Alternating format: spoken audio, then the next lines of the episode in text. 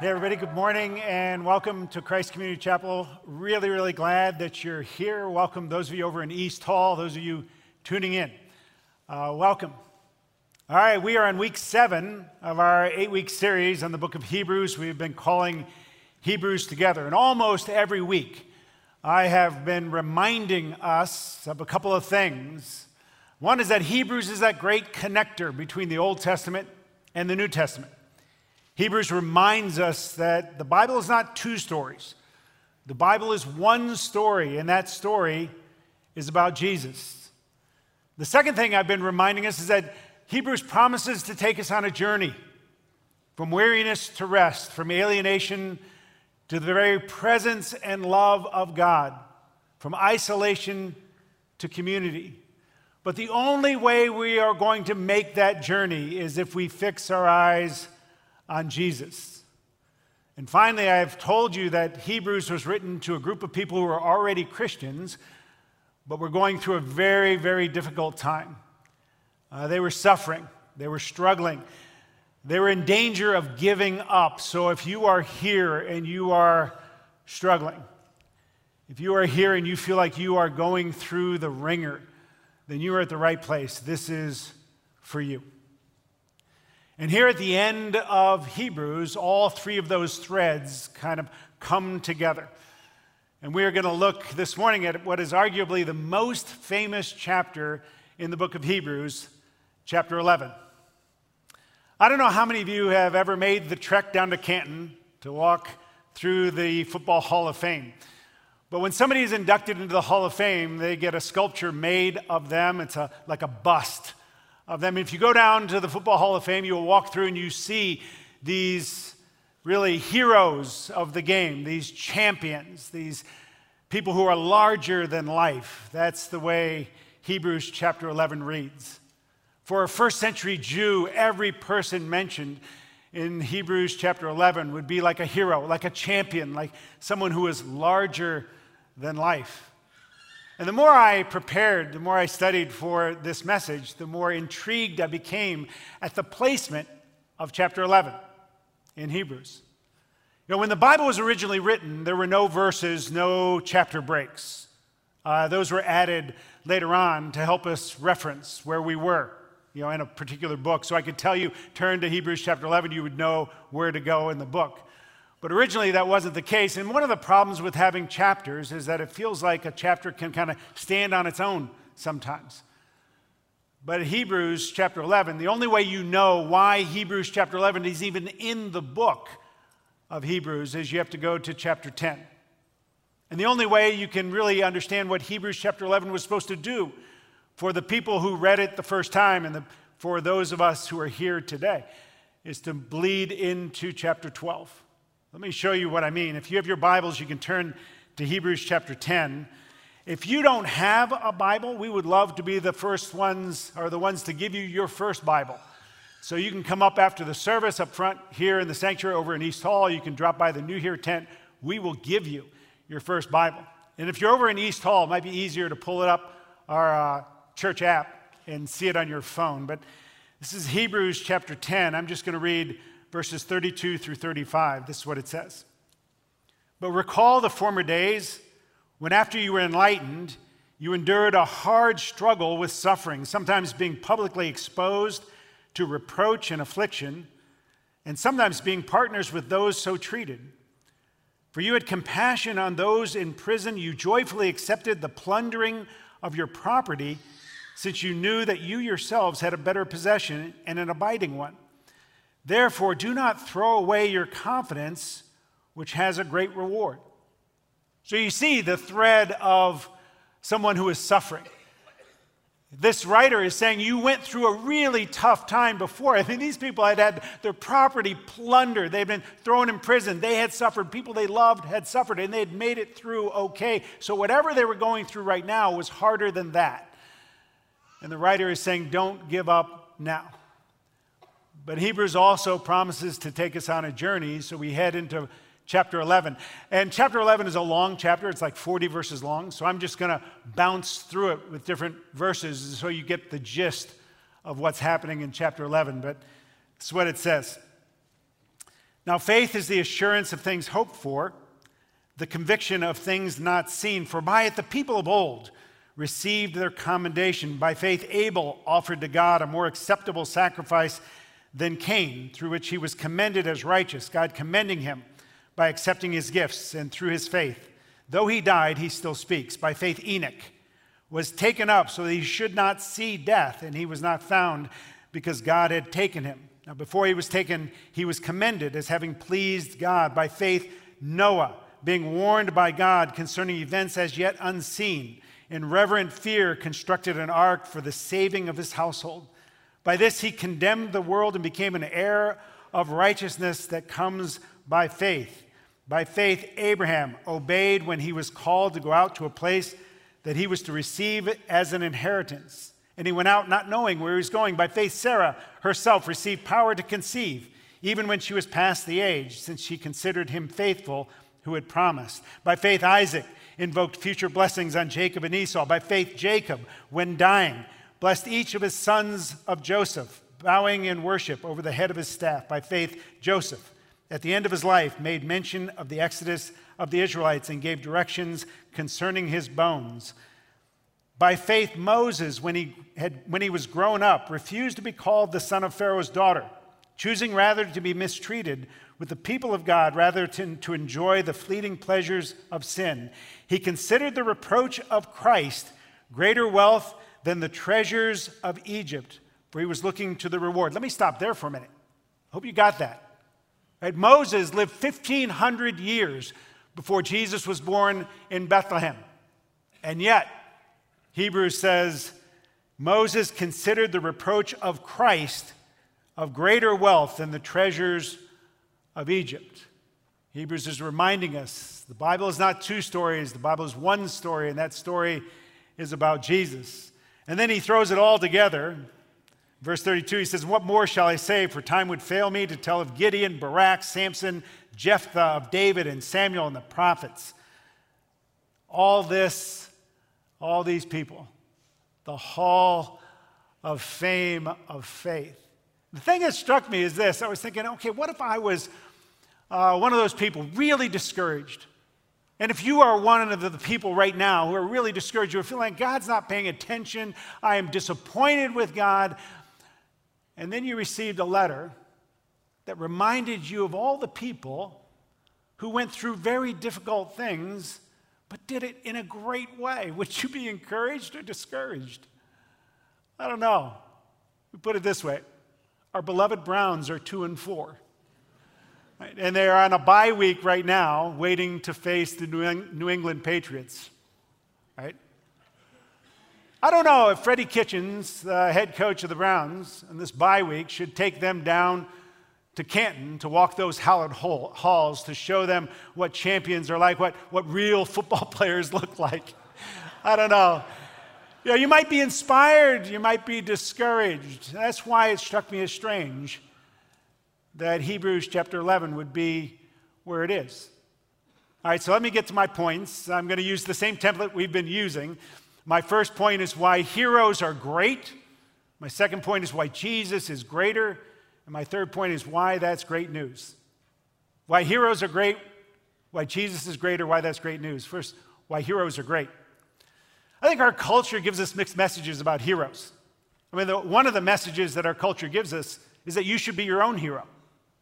That the answer is within you. That you don't need other people to define who you are, what you are, that you have that. And that's been, that message has been coming for a long time.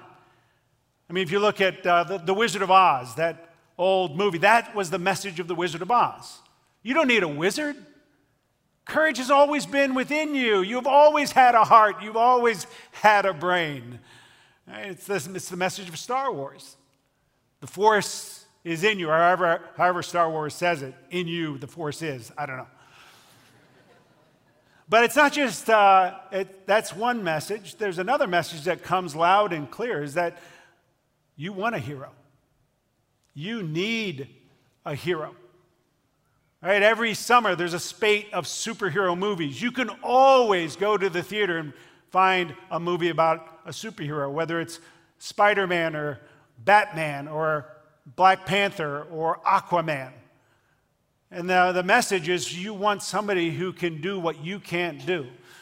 You want a champion, you want a hero. But it, it doesn't just come from Hollywood, it comes from our political scene as well. I'm going to take a chance here because I'm going to use our two political parties and I'm going to use kind of a caricature of both parties. And let's be fair, our political parties have pretty much made caricatures of themselves. But this is the chance, this is the chance I'm going to take. The Republican Party tends to be on the one side that says you can be your own hero. That's the land of opportunity. All you do, need to do is work hard. You can do it. You don't need a handout. The Democratic Party seems to be on the other side. Is that you need someone who will fight for you. You need someone who can do for you what you cannot do for yourself. And the government can be that for you. And if we're honest with ourselves, we live somewhere in between. We don't swing back and forth between political parties. But in our lives, when things are going well, we feel like, hey, I got this. I mean, I understand. I'm, I'm, things are clicking, and people should be like me. And then you hit something that is out of your control, something where you cannot figure it out, where you cannot win, where you are going to fail, and you think, why doesn't somebody come and help me now? And if you've ever had a hero show up at just the right time, you know how great it can be. Heroes are great. I grew up watching Superman. I love Superman. For two reasons. One is Superman always saved the day. Always. Doesn't matter what the problem was in 30 minutes or less, he saved the day. And this is what, you know, I was reading in Hebrews 11. This is about Moses, verse 27. It says, By faith, Moses left Egypt, not being afraid of the anger of the king, for he endured as seeing him who is invisible. By faith, he kept the Passover, sprinkled the blood, so that the destroyer of the firstborn might not touch them. By faith, the people crossed the Red Sea as on dry land, but the Egyptians, when they attempted to do the same, were drowned.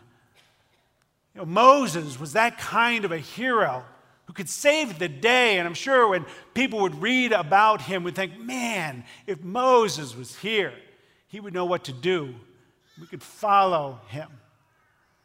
The other thing I loved about Superman was when he would stand with his hands on his hips, like this, right? And, and people could kind of hide behind him. Lois and Jimmy could be behind him. And when the bad guys would shoot bullets, they'd bounce off his chest. Now, I loved that as a kid because I thought, wouldn't that be great? Someone that you could kind of get behind, someone who would protect you, someone who would be a refuge for you, someone who was so much stronger than you that you could, that they could be your hero, be your champion. It's when it says, What more shall I say? For time would fail me to tell you of Gideon, Barak, Samson, Jephthah, David, and Samuel, the prophets, who through faith conquered kingdoms, enforced justice, obtained promises, stopped the mouths of lions, quenched the power of fire, escaped the edge of the sword, were made strong out of weakness, became mighty in war, put foreign armies to flight. You can almost finish that up by saying, could leap tall buildings with a single bound. You know, stronger than a locomotive more, you know, faster than a speeding bullet. Heroes are great. The downside of a hero is this they're not like you, or you're not like them. They have something you don't have, which is what makes them a hero. Which is why I was, when I'm reading this, when I'm thinking about people who are discouraged, people who are broken down, people who are, who are thinking about giving up on God, to list out all these heroes and to say, have them be thinking, yeah, I get it. I get that Moses was great. I get that Abraham was great, but I'm not like that. What do I do? Heroes are great, but we need something greater. That brings me to the second point, which is why Jesus is greater. Why Jesus is greater. And this is why we bleed into chapter 12. Listen to the first three verses of chapter 12. It says, Therefore, since we are surrounded by so great a cloud of witnesses, that's all the heroes. Let us also lay aside every weight and sin which clings so closely.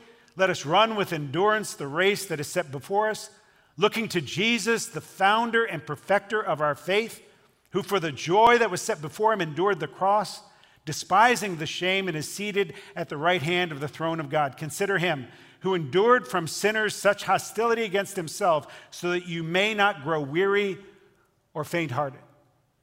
See, in chapter 10, He is saying, You are weary and faint hearted. Then he takes them through this tour of the hall of fame of faith. And then he ends in chapter 12, says, Therefore, do not grow weary and faint hearted.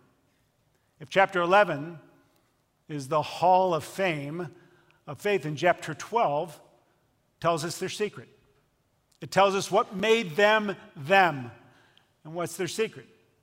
Remember, one of the themes of Hebrews is to remind us that, that the Bible isn't two stories. The Bible is one story, and that story is about Jesus. The Bible isn't a collection of stories, a story about Abraham, a story about Moses, a story about David, and a story about Jesus. That's not the Bible. The Bible is a single story about Jesus, and all the other stories are side stories. But there is only one real story, and everybody on that list understood that. And that's what got him on the list.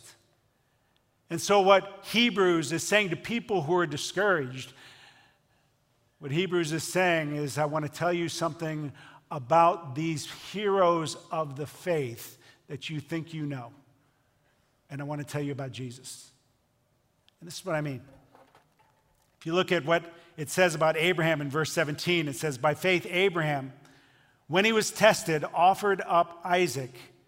And he who had received the promises was in the act of offering up his only son, of whom it was said, Through Isaac shall your offspring be named. He considered that God was able even to raise him from the dead, from which, or raise him from the dead. All right, so if you read that story in the Old Testament, what you find is that God nowhere tells Abraham that he was going to raise Isaac from the dead. Abraham had never seen anybody raised from the dead. So, what made Abraham believe and say to himself, This is going to be okay? Because even if I sacrifice Isaac, God will raise him to life. And the reason is because God had promised Abraham that through him one was coming. And that one that was coming was going to be a blessing to the entire world. And that one that was coming was going to come through Isaac. So, Abraham, who figured out that the whole story is about that one. And if God said that one is going to come through Isaac, then Isaac had to live. Isaac had to live. I've told you before, I'm a big fan of Lord of the Rings uh, J.R.R. Tolkien's Lord. Not the movies, I'm a big fan of the books. And I, I read the books every year, even though it's a long book. Uh, it's probably the only fiction that I read. But the reason I, I love to read it now is that there is one main story that the Lord of the Rings is about. It's about the ring of power, it's about the destruction of evil and the triumph of the king. That's the story. But Tolkien, because it's this epic tale, there are all these other stories, and every other story eventually folds into the main story the destruction of the ring, the destruction of evil, and the triumph of the king. At the risk of telling you too much about Lord of the Rings, there are four hobbits in the Lord of the Rings that are important hobbits. Two of them, Frodo and Sam, are kind of in the main part of the story about the ring. The other two hobbits, who are their friends, are, their names are Merry and Pippin, and they go throughout different things, different adventures, and at different times, they don't really understand how their story fits into the overall story. But I do, because I have read the books so many times, I know how it ends. And there are times when Merry and Pippin are discouraged, and I think if, if you knew what I know, you wouldn't be discouraged. There are times when it seems hopeless, when it is not hopeless at all. That's what Abraham saw. That's what Moses saw. See, the thing that the Hebrews writer is telling these people who are discouraged, he takes them on this kind of journey through these heroes of the faith, these people that they think are larger than life. And he's saying to them, You think you know their secret. You think that their secret is that they have something that you don't have, that, that Abraham and Moses and David and all these heroes that somehow they had more wisdom and more strength and more courage and more faith than you have. That wasn't their secret. Their secret is that they had Jesus. And you have that secret too. That's the whole point of chapter 11. is that he's telling these people who are discouraged, you don't know, you don't, you're not looking. What those people of old, those heroes of the faith, they knew because they were looking forward to Jesus. And they knew that their lives made sense, that they didn't have to be discouraged. What seemed discouraging wasn't discouraging. What seemed hopeless wasn't hopeless because Jesus was coming. And you have seen what Jesus has come to do. And you know even more than they do. You have a greater part of the secret. You know Jesus and Lord of the Rings, and I, I promise this is probably my last time I'm going to mention it in this message, but one of my favorite chapters is one of the last chapters. It's called The Scouring of the Shire. And what's happened is that the ring has been destroyed. Evil, the back of evil has been broken. The king is on his throne. And the hobbits are going back home to what is called the Shire. And when they get to the Shire, they realize things are a wreck. Evil is still afoot and they have to do something, they have to enter into a battle. But they're so different. All the other hobbits look at them and they say, Wow, look at them. Look at how much courage they have. Look at how much wisdom they have. Look at how much strength they have. Look at how much faith they have. That they thought there was something different inside of the hobbits, but that wasn't it. The thing that made those four hobbits different in the way they approached the Shire is that they knew the story. They knew that the, the war had already been won, that the back of evil had been broken, and the king was on his throne. So they already had a hero, and so they could act heroically. So a hero is great, Jesus is greater, and let me tell you why that's great news. Verses 1 and 2 again says, Therefore, since we are surrounded by so great a cloud of witnesses, let us also lay aside every weight and sin which clings so closely. Let us run with endurance the race that is set before us, looking to Jesus, the founder and perfecter of our faith, who for the joy that was set before him endured the cross, despising the shame, and is seated at the right hand of the throne of God. A couple things I love about those verses. And the first thing is this that the Hebrews writer is talking to people who are discouraged, people who are beaten down, people who are thinking about giving up. And he says to them, Listen, don't you dare give up. When you think about having a, a hero of the faith and you start to think in your, in your mind that, oh, if only Moses was here, if only Abraham was here, don't you see? The secret to Moses, the secret to Abraham is the same secret you have. You have Jesus. And the way the Hebrews writer does that, he says, not just, you don't just look at Jesus at what he did on the cross, where he broke the back of evil and paid for sin and defeated death. Look at where he is. He is seated at the right hand of the throne on high, that he is triumphant. The other thing I love about these two verses is that, you know, that one phrase where it says that he is the founder and perfecter of our faith. There are other versions that say he is the author and finisher of our faith. And I love that just because author is the same kind of thing with the story. And what the Hebrews writer is saying is that you have one who is, who is writing the story, and it is his story. It is his story. Listen, this is what I want you to get. The story of the world, the story of, of the universe is not about you. It's not about your children. It's not about your life. The story of the world, the story of the universe, is about Jesus. And Jesus is the author, and he has finished the story. He has broken the back of evil. He is reigning triumphant, and he has written you into that story. So that everything that happens in your life, you will one day see is folded into that great story just like it was for the hobbits. And I think if only you knew, if only I knew, if I could see the end of the story. And, and then when I say that, I realize that's what Hebrews is trying to tell us. Hebrews is trying to say you can see the end of the story. You know that Jesus died for you. You know that Jesus resurrected for you. You know that Jesus reigns on the throne for you. Therefore, what seems discouraging is not discouraging. What seems hopeless is not hopeless. Which means this whatever is going on in your life, no matter what it is, no matter what it's going on with your children or at work, or even if it's a terminal illness, it is not hopeless because you have a hero. And your hero has accomplished for you what you could not do for yourself. Your hero has saved the day. Your hero is someone you can take refuge behind. And your hero sits on a throne and is triumphant. And because he is there, because you have a hero like Jesus, that means you can be heroic.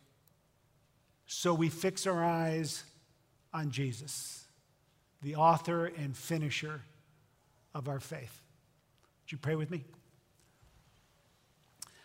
Lord Jesus, we come to you, and you know I am as guilty as anyone else uh, with being discouraged, with feeling like uh, I don't know what's going on, and I wish I'd look at somebody who is a uh, who I count as a hero of the faith, and I think I wish I had what they had.